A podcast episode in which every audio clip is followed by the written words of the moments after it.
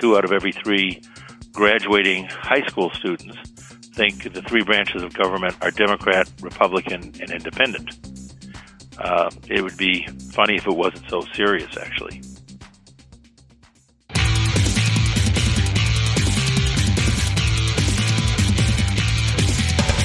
This is Lawyer to Lawyer, the award winning legal podcast with J. Craig Williams and Robert Ambrogi. West Coast meets East Coast, and yes, they are attorneys, bringing you the latest legal news and observations every week with the leading experts in the legal profession. Produced right here on the Legal Talk Network. Welcome to Lawyer to Lawyer on the Legal Talk Network. We're glad you could listen today. This is Bob Ambrogi coming to you from just outside of Boston, Massachusetts. My co host, J. Craig Williams, is in court today and unable to join us. Uh, we would like to thank our sponsors, as always, SunTrust, a company that offers private wealth management solutions for attorneys and law firms. Find them at suntrust.com slash law. And Clio, the web-based practice management solution available at goclio.com. Well, a 2009 nationwide study commissioned by the nonpartisan organization, the American Revolution Center, uh, found that while more than three quarters of Americans knew that the Constitution begins with the words, We the people, only slightly more than half, about 57%, knew that the Bill of Rights is part of the Constitution. Civic education is vital to developing the skills and dispositions that young people need to succeed in the 21st century. And our guest today is here to tell us about his fight to bring civic education to our schools and to the people of our nation. Uh, today, we're going to talk with Stephen and Zack. Stephen is, of course, the president of the American Bar Association. We're going to talk with him about his commission on civic education in the nation's schools, the Constitution and civic engagement, and inspiring is also his work to inspire the Latino community to enter the legal profession through his commission on Hispanic legal rights and responsibility. Uh, Steve, uh, in addition to president of the American Bar Association, is a partner in the national law firm Boies Schiller and Flexner. He is uh, president of the ABA through August. He's the first Hispanic and first Cuban American to achieve this distinction. Steve has uh, four initiatives he's looking, he's focusing on during his his term as president: access to justice and the underfunding of the judiciary. Uh, the need for increased civic education in our schools and for all Americans, Hispanic legal rights and responsibilities, and the ABA's work in the area of disaster response and preparedness. So let me welcome back to Lawyer to Lawyer Steve Zack. Oh, it's good to be back. Yeah, it's it's great to have you, and I appreciate your taking time out of your your your very busy schedule. Uh, and last time you were here, uh, you we we talked about uh, one of your top initiatives, which is the Commission on Civic Education in the nation's schools. Uh, tell us now uh, about the status of this commission and the progress that you've made in bringing this about. Well, it's well on its way. Uh, the commission has been formed, and uh, we have such a distinguished people advising us, such as Sandra Day O'Connor, uh, helping us, who has devoted uh, much of her efforts in the recent years to this exact subject. And she probably says it better than anybody, where she says the knowledge of our Constitution and civic education is not transferred in the gene pool, that it has to be taught to each new generation. We know that's a fact based on uh, recent studies that uh, we uh, have received and which have been given some wide publicity, and that is that two out of every three graduating high school students think the three branches of government are Democrat, Republican, and Independent. Uh, it would be funny if it wasn't so serious, actually. Uh, I actually believe that the lack of understanding of the respective roles in our government is in some ways at the root of uh, the discord that uh, we see uh, in the country because there's a failure to understand that there are very distinct roles that each of those branches of government play. Uh, we also have statistics that uh, say that 75% of all Americans uh, don't know that religious freedom is protected uh, in the Bill of Rights. A matter of fact, uh, there was a candidate running for public uh, office recently that didn't know that fact. Uh, we also know that more Americans can name uh, the judges on American Idol than can name one justice on the Supreme Court of the United States. Obviously, the situation has become quite severe, and this did not happen by accident. I mean, a lot of people are probably scratching their heads right now saying, you know, how did we get here? And what happened is that uh, some unintended consequences of us as a nation focusing on science and in math in recent years meant that civic education wasn't tested in our high schools. So when it wasn't tested, it became an elective. And in some high schools, you can graduate uh, and never even have a course on American civics. Well, why is why is this so important for Americans to to understand uh, the Constitution, the Bill of Rights, uh, the, the, political system? Uh, why have you made this a priority of your of your term as president? Well, a lot of it comes from my own personal experience. Uh, when I came from Cuba in 1961, a lot of people don't realize that the Cuban Constitution was identical to that of uh, the United States. Matter of fact, I keep a copy of the Cuban Constitution, both in English and Spanish, on my desk to remind me of that fact because we thought the words were going to protect us. The words are just words, and uh, they don't protect you unless you understand what the uh, the obligations are. And if your kids are like my kids, they can always tell me what their rights are, but they never quite understand what their obligations are.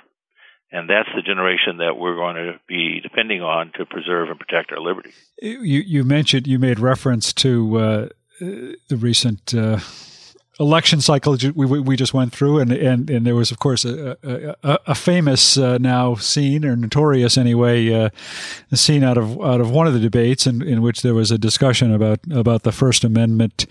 Um, how can the American Bar Association play a role in, in enhancing civil civics education? I mean, besides you know em- emphasizing the importance of it, practically speaking, what can the ABA do to help bring this about? Well, we can't wait for somebody else to do it. We have to accept the responsibility that we have and the unique role that lawyers play in our society, uh, and the knowledge that they have regarding uh, the Constitution and the basis of all our uh, civil liberties and we are establishing the American Bar Academy.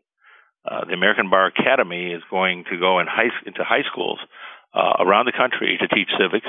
Uh, lawyers who are members of the American Bar Association have uh, been volunteering, volunteering in, in droves, frankly, uh, who want to go and spend several days in the high schools giving some fundamental education on civics.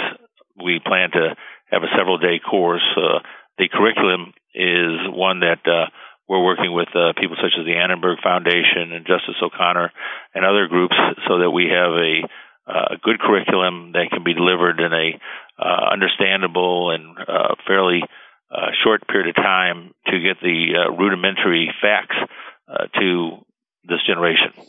It sounds like I mean I've I, you know we've probably all seen uh, efforts by our local bars on on Law Day around the country to, to get lawyers to go into the classroom and and uh, you know uh talk a little bit about what they do. It, sounds like what you're talking about is something uh, more ambitious and more structured than that. It is, though. We also are going to tie it into Law Day. Uh, as president, I have the privilege of deciding the theme for Law Day, which I can announce here for the first time uh, and that is uh, the legacy of John Adams from Concord to Guantanamo. And that will be an opportunity for students to understand uh, the role in our society of defending uh, people's right to say things that we, we just don't agree with. Um, and that in some instances we find repugnant. Uh, Justice Kennedy, uh, in the flag burning t- case in Texas, sp- spoke exactly to that point where he said, We find these uh, ideas, uh, many of us find them repugnant, if not most of us. Uh, but we still have to give people the right to uh, have freedom of speech, which is critical to our democracy. So, Law Day will focus on, on the First Amendment and freedom of speech, and I, I assume that I, I, mean I would gather that's probably something that that uh, uh, comes from your your background coming out of Cuba as well, your experience from Cuba. Very, very much so. I mean, I I'm fortunate because I have uh, a I have an American father and a Cuban mother. My mother came to the states from Cuba to to go to college, and where she met my father, and um, and I um, have the experience of, of uh, both cultures. Um, but um, I know that in Cuba, for example, before uh, the Castro regime, uh, we would speak Spanish or English on the street um, without hesitation, back and forth. Um, and as soon as Castro came in, we were told that we shouldn't speak English, for example, that that was dangerous. And you know that goes to the very fundamental issue of uh, of freedom of speech, even which language you use in talking about things. Right. You've suggested that as part of this that there be a, a national, if, if, I understand this correctly, that there be a national civics test to test Americans' understanding of basic rights and responsibilities and citizenship. Can you tell me more about that? Uh, it's not meant to be a um, test in the in the sense that uh, maybe some high school students think about it. More in line like uh, a, a, parade, a magazine test with a, a dozen questions that we would uh, talk about at our dining room tables. Um, where we would discuss uh, different fundamental questions uh, so that we have a dialogue between um, parents and their children. Frankly, we would like to bring the issue of civics back to the dining room table, into the workplace, and to the schools, um, so that uh, we can have uh, full involvement from the family, because that's the only way that there's going to be any real uh, appreciation of how important civics is. I understand also as part of this that the ABA is pushing for a, a, competitive grants program for innovative civic education initiatives, uh, and, uh, especially, well, again, as I understand it, is sort of testing, uh, perhaps uh, uh, competency level testing in, in certain grades.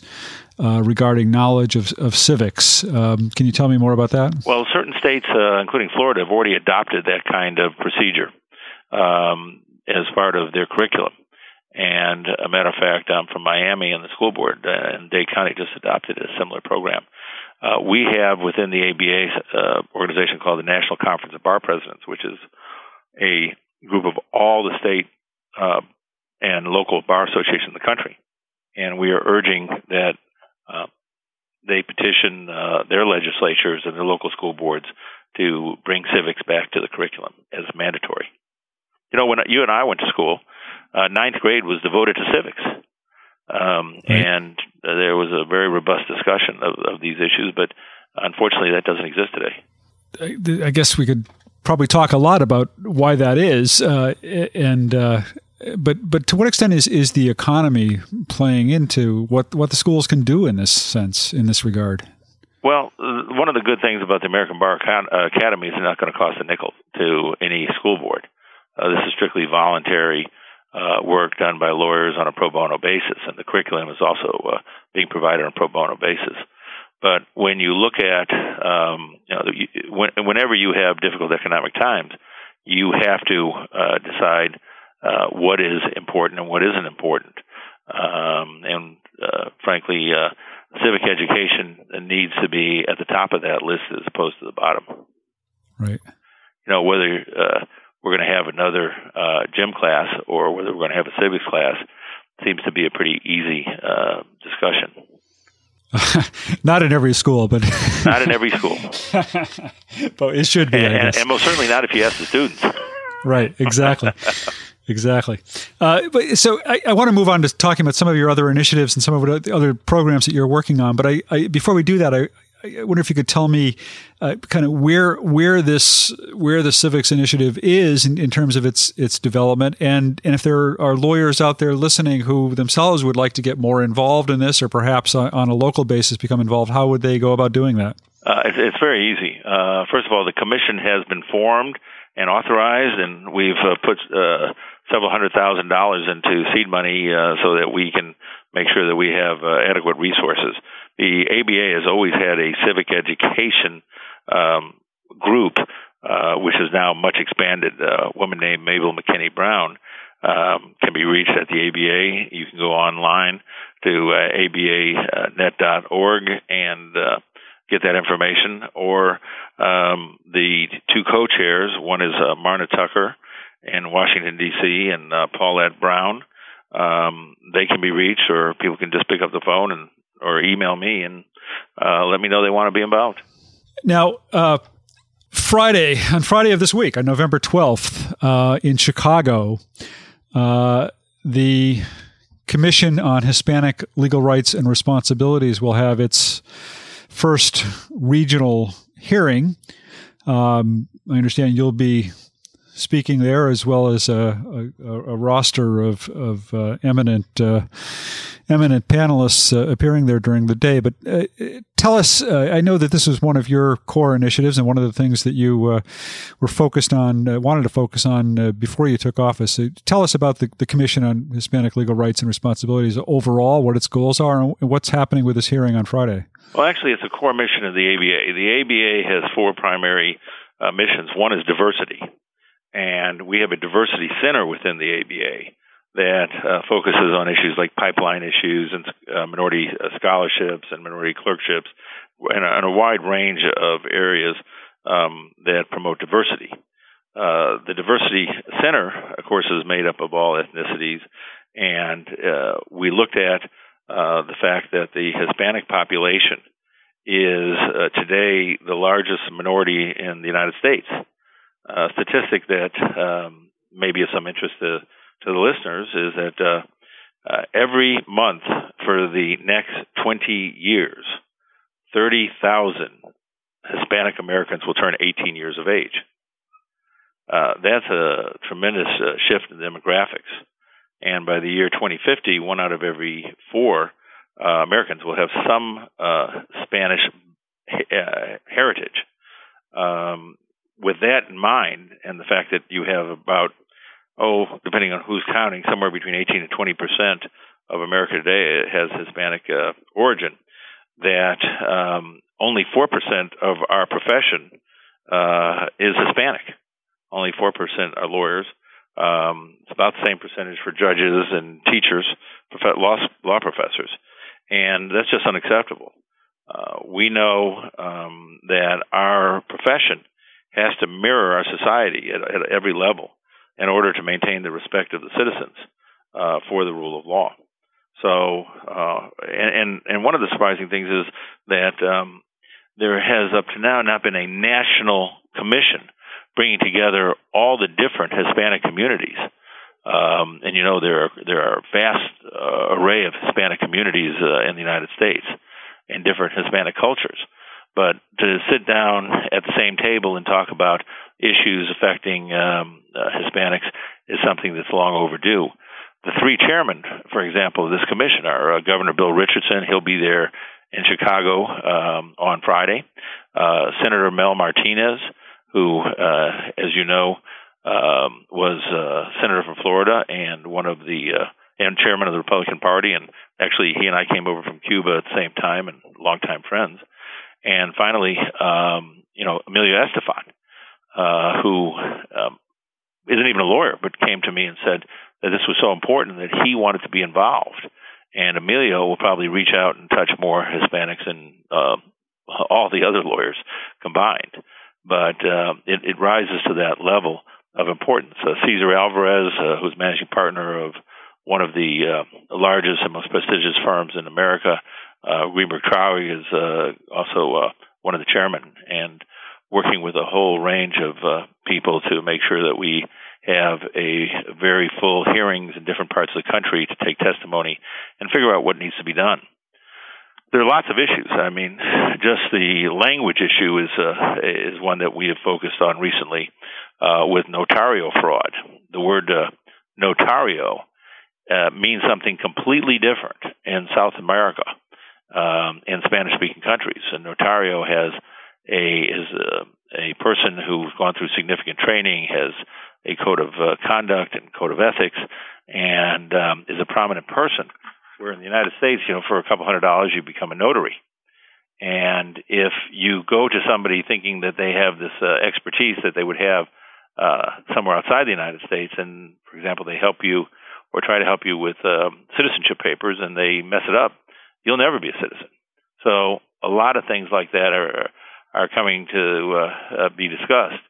We also have issues uh, in the uh, language area. Um, for example, uh, Miranda warnings. That uh, we recently received testimony that, uh, for example, a translation of one of the Miranda warnings uh, ended up by saying that this is an opportunity for you to whitewash your statement. that was the translation, obviously in, improper translation. So um, there are numerous issues uh, affecting uh, the uh, Hispanics in America from a legal perspective that um, we are going to review. And again, it's part of our uh, core mission on diversity. Steve, stay with us. We have to take a short break right now. We'll be back uh, in just a few moments with more from Stephen Zack, the president of the American Bar Association.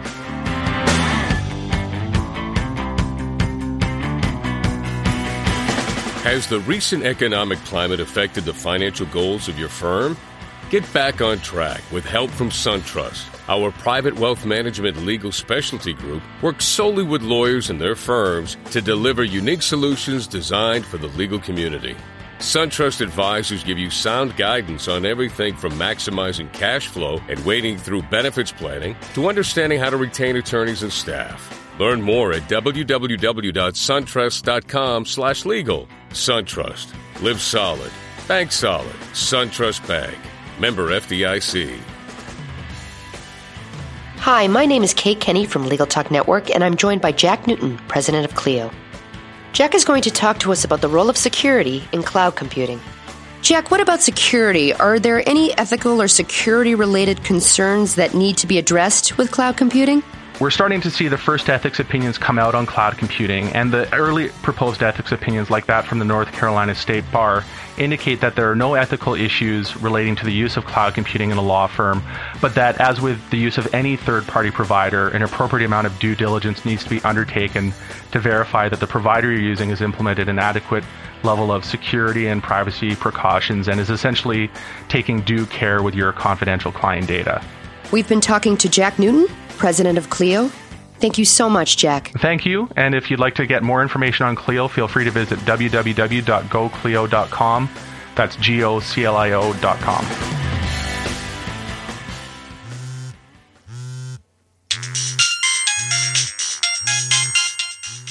It's the office calling again. Don't answer it. Why not? I'm listening to Legal Talk Network podcasts to get my CLE credit in West Legal Ed Center. Oh, yeah.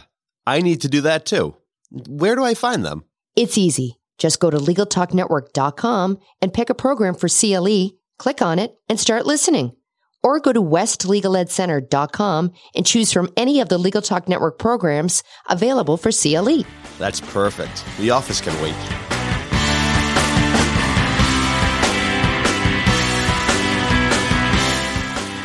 Welcome back to Lawyer to Lawyer on the Legal Talk Network.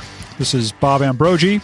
My co host, J. Craig Williams, is in court today and unable to be with us. We're talking with Stephen N. Zack, the president of the American Bar Association, about uh, several of the initiatives that he has pushed forward uh, during his term as president. And we're talking uh, uh in particular uh, about the uh, Commission on Hispanic Legal Rights and Responsibilities and it's uh, you're, Steve. You're talking about the the ABA's uh, commitment to encouraging diversity, but as I look at uh, the agenda for this meeting on Friday, it, uh, it's more than just diversity. I mean, you're you're really getting into some of the legal issues that Hispanics face, and and I remember from talking to you once before that that uh, these issues are perhaps in some ways distinct from issues perhaps that other minorities might face or or take on different uh, uh, you know different um, angles perhaps than uh, than some others might face. I mean, can you can you talk about that a little bit? How how are the issues that uh, Hispanics face, legal issues they face, unique or different uh, from those other minorities might face? Well, it uh, they have more in common with other minority issues than they have differences. Um, usually, when you have a failure to um, integrate uh, diverse uh, parts of our culture into the legal system, uh, they, they they tend to cross uh, all all the lines. But uh, Hispanics do have some unique um, issues. One obviously is the language issue, um, and another one is uh, the issue of immigration, where even though um, you know the the citizens we're talking about uh, the percentage of Americans are American citizens, um, there are still a lot of Hispanics in different parts of the country. You know about the Arizona law, and you know about similar type of efforts around the country that affect uh, immigration. And um, the American Bar Association just uh, put together the most extensive review of the immigration process in the last 50 years. We spent 15,000 15,000 pro bono hours putting together a report which anybody can get a copy of uh, online. And uh, that was just issued several months ago. And some of the frustration that you sense, and people can understand the frustration uh, in the immigration areas, that a lot of people say, well, there's just nothing we can do. And the American Bar Association has uh, put together a report that says uh, there's a lot we can do, and there's a way of fixing our immigration system uh, while protecting our borders. What what will be the purpose of the hearing on Friday, and I assume since this says it's an inaugural regional hearing, that there will be others coming down the road. What? Why are you holding hearings on these issues, and and what will be the outcome of those hearings? Uh, this is consistent with what we've done in, historically in the ABA. The first thing we want to make sure is we know what the facts are, and that we give people an opportunity to tell us what their experiences are in the in the real world, and uh, how uh, the law is interacting uh, with their lives. So uh, that, we did this for the Women's Commission. You know, we have a very uh, uh, extensive Women's Commission uh, dealing with uh, women issues um, that goes back some 20 years. Uh, we've done that when it came to uh, judicial issues like merit selection and things of that nature. So we always have a hearing process to make sure we, we find out the information. At that point, um, recommendations are submitted by resolution to the House of Delegates. The ABA operates uh, through a deliberative body of 560 lawyers from every state, every aspect of the legal profession, all political persuasions. The ABA is non-political, but there are people in the House who are obviously from every uh, spe- part of the spectrum of politics and um, every ethnicity, and it's fully debated. And then uh, resolutions are either uh, adopted or rejected. Those that are adopted then are sent to, to our Washington office, where we have our government affairs office, uh, where we in turn uh, lobby for legislation to correct problems. And um, for example, the president of the ABA doesn't make any of those decisions. Uh, the president is a spokesperson for uh, the association, uh, and he speaks on matters that uh, the ABA has passed resolutions on. Steve, I, I, I, don't know. I know that you've been very busy, and I don't know how much of this uh, you, you, may or may not have followed. But uh, among legal bloggers, anyway, for the last couple of weeks, a a, uh, a, topic of much discussion has been the ABA Commission on Ethics 2020, uh, which has put out a uh, call for uh, discussion on some of the ethical issues surrounding lawyers' use of the internet, blogs, Twitter, uh, social networking, uh, Facebook, that kind of thing. Um, and uh, it, it, there have been there's been a response from some uh, bloggers and and some uh, some who are active among the legal profession in social media and online uh, say that uh, the ABA should essentially keep its hands out of this and and uh, and uh, you know uh, not try and regulate lawyers' use of the internet. Uh, others are saying this is perfectly uh, uh, you know appropriate and exactly what the ABA should be doing is providing some guidance in, in, this area.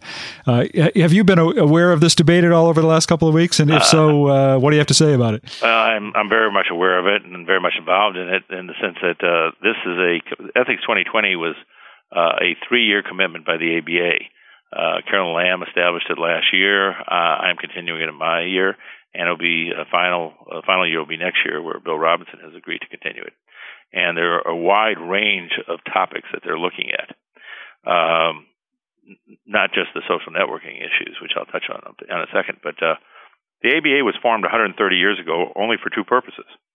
Uh, one to uh, have a higher level of legal education, and two to establish a uh, model code of ethics for the profession, and that's still uh, its fundamental purpose for being.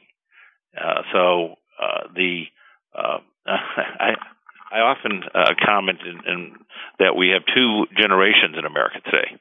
We have the Facebook generation, and we have the facelift generation and it seems like uh, that touches a chord when I say that to people um, because we've got to uh, everyone seems to know that these two generations uh, are uh, out there, and we're trying to uh, communicate better. Uh, and there's no question that the technology and the practice of law is going to be the motivating force behind how we practice. When you and I started practicing law, we hung up our shingle. Today, a graduating uh, law student registers their domain name. Uh, I've spoken at uh, dozens of uh, law schools around the country and uh, taken questions from those law students, and they know how important technology is going to be in their future. Um, the other bar associations around the world, um, and I participated in conversations with the uh, uh, International Bar Association, the uh, Union Internationale des Avocats, the European Lawyers Association. Uh, I was just uh, at the uh, the British um, bar, which you know next year in October 6th is going to go to public ownership of law firms, uh, and what that means to our uh, our ethical uh, considerations, and they will be practicing in multidisciplinary, what they call alternative business structures, ABSs. Um, these are all things that the um, uh, Ethics 2020 are looking at. Also, the question of outsourcing uh, how and if outsourcing uh, should continue in certain parts of the world. Uh, outsourcing uh, is actually illegal. That's a violation of the attorney-client privilege. And one of the thorny issues, issues that we are discussing in all these uh, meetings is how the attorney-client privilege will be protected, because it is vastly different in Europe than it is in the United States, for example. Also, discovery issues, cloud computing, and what happens in the breach of, of uh, use of cloud computing, which has already happened, by the way. Um, so Ethics 2020 has a broad range of issues that are going to be confronting us and that we have to talk about because um, historically, the best uh, way of protecting um, the ethics of our profession is person to person. I mean, if you if you practice in a small town uh, with a couple dozen lawyers and a and you know a few judges, um, if you do something unethical, you know everyone's going to know it, and everybody is going to hold you um, responsible. But the anonymity of the internet, where you have you know tens of millions of people uh, who you never meet using the internet uh, to um, in, in, a legal context, is uh, something that needs to be looked at and evaluated and um, it's extremely important that we protect the ethics of the profession. Those are good points. One one criticism I've heard of this commission, and, and I, I, know we're running short on time, is that uh, you know if if you uh, if you look at that Facebook versus versus facelift divide, uh, some of the people who are on this commission uh, are, are, probably on the uh, uh, a little closer to the facelift side. nothing personal meant there, but the, you know somebody I, I think I saw one one blogger perhaps write that they looked at the members of this commission and found all, virtually none of them who have their own blogs or you know are active on Facebook or, or that kind of thing. Uh, is is there is this commission doing anything to make sure that it gets uh, you know the voice of that Facebook generation uh, represented in its deliberations? Well, I think that's how you started the question and you said we're we're seeking comments. That's how yeah. this uh, all got going on the uh, right.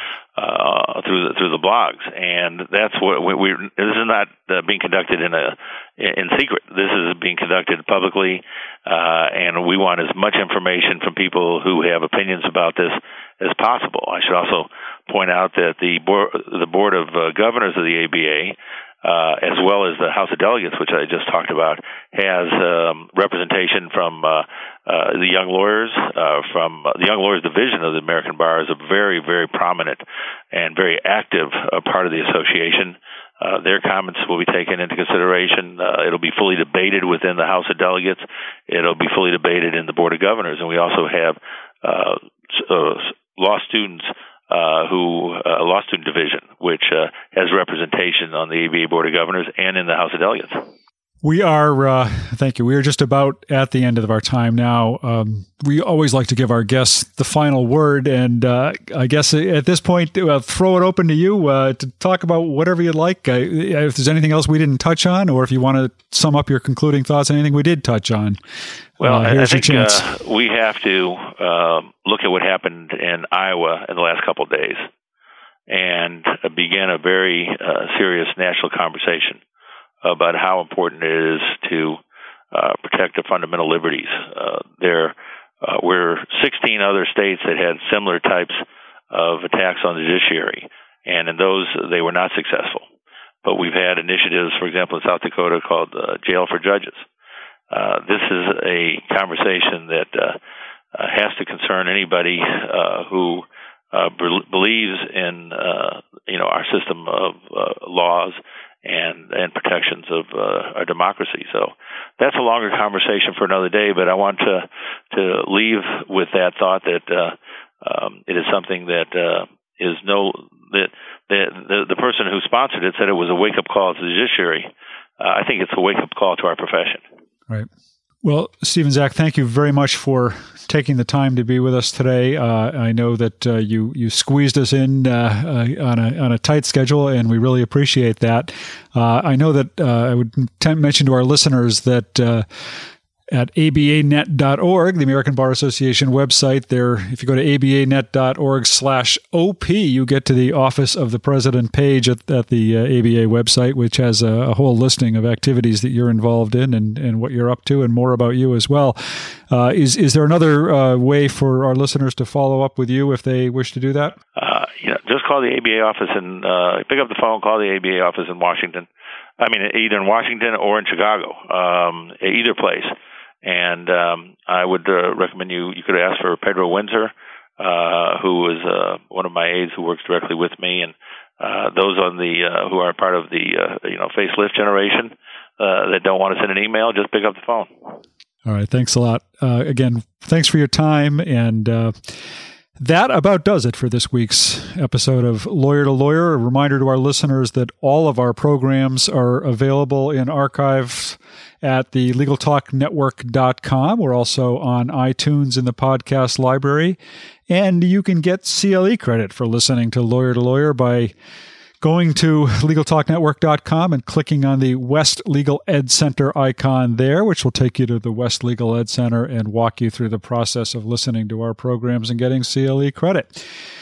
Uh, Craig will be back next week, we hope, and uh, we will be back next week with another great episode of Lawyer to Lawyer. Until then, we'll talk to you then. Thanks a lot, Steve.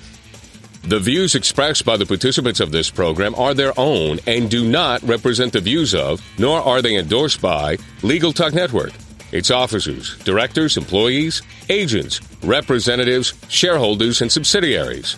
None of the content should be considered legal advice. As always, consult a lawyer. Thanks for listening to Lawyer to Lawyer with J. Craig Williams and Robert Ambrogi. Every week, a new legal topic that you won't want to miss. We hope you'll listen again and check out our other shows on the Legal Talk Network.